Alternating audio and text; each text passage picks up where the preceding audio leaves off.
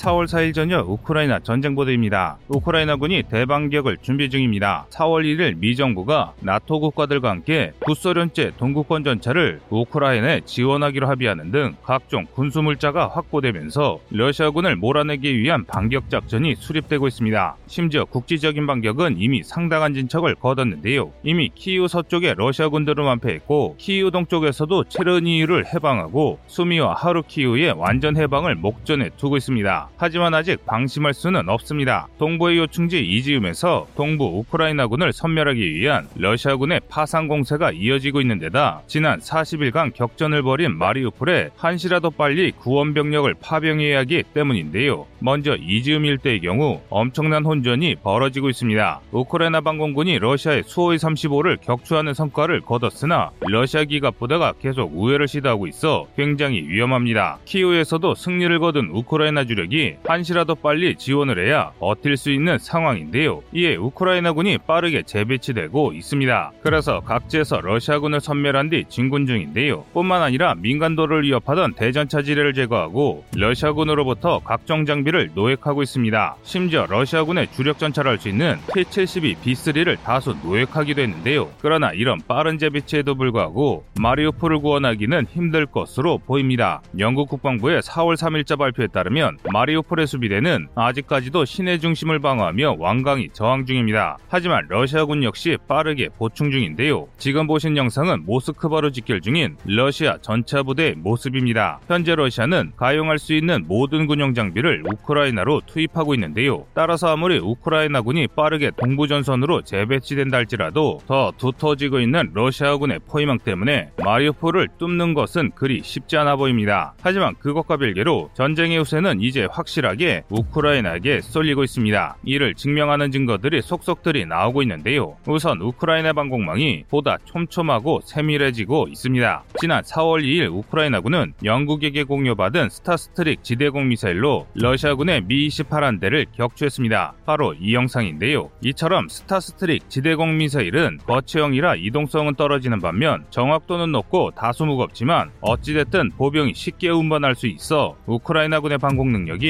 크게 향상된 것으로 보입니다. 또 있습니다. 전쟁 초반에 진작 전멸했어야 할 우크라이나 헬기 부대가 지난 4월 1일 벨고르트를 기습하는데 성공했는데요. 심지어 유유히 빠져나가는데도 러시아군은 아무것도 하지 못했습니다. 지금 보시는 장면처럼 우크라이나군은 사전에 철저한 훈련을 받았기 때문에 가능한 일이었는데요. 이처럼 뛰어난 장병들에게 우수한 서방제 장비가 도입됨에 따라 승기를 잡은 우크라이나군이 승세 굳히기에 들어간 모양새입니다. 하지만 모든 게 우크라이나에게 좋게 돌아가고 있지는 않습니다. 바로 독일과 그리스 등지에서 러시아를 지지하는 대규모 집회가 열렸는데요. 독일에서 벌어진 친러파 집회를 끝으로 오늘 보도 마치겠습니다.